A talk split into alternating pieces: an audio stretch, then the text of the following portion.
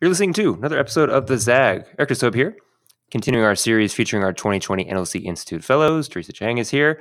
She has a very interesting professional career, and we're excited to have this type of person in our fellowship. This is, I think, the second time we've had someone with this background. So if you want to hear more, stick around, stay tuned. Let's get to it.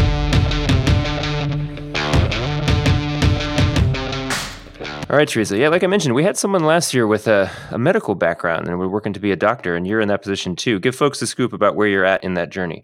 Yeah, so I am a current senior resident at UCLA Olive View's program for emergency medicine.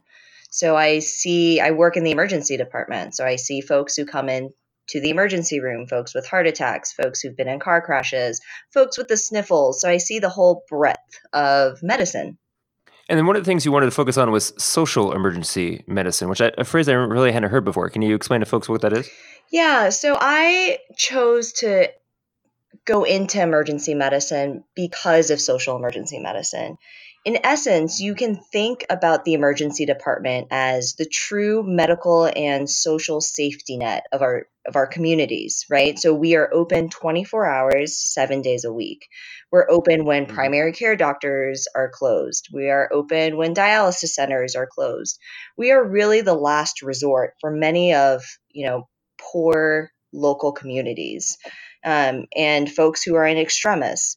And so that's what really drew me to emergency medicine to begin with. You know, I love the idea of seeing sort of folks in their in um, their very much extreme circumstances who really need the help. And if you think about it, a lot of medical conditions and medical health is based on sort of the social determinants of health, as we call it. So a lot of social economic factors really influence health, right? So the what we eat, how much we can walk, if there are accessible sidewalks, um, if you're homeless or not, if you are peri homeless. And so social emergency medicine is really capitalizing on the idea that we can leverage people sort of in these extreme states who have come in because of social economic conditions that force them into our emergency department.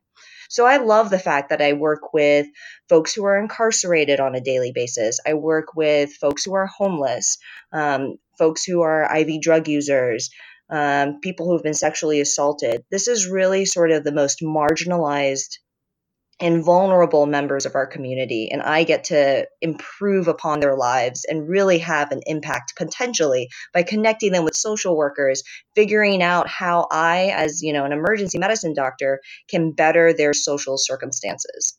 And then this obviously sounds very exciting and a lot of potential to really improve community health outcomes, personal health outcomes. It also sounds like it it uh, takes a lot of time in your, your life. You got to be super busy. So I'm curious why you feel like NLC is the right thing to do with your time presently and what you hope to get out of the experience.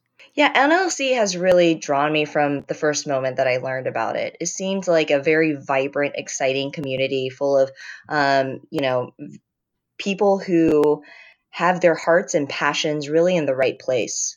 Um, and it's been a program that's really just grown exponentially. And I think it, that speaks to sort of the foundation and how um, everyone is really drawn to such a vibrant community.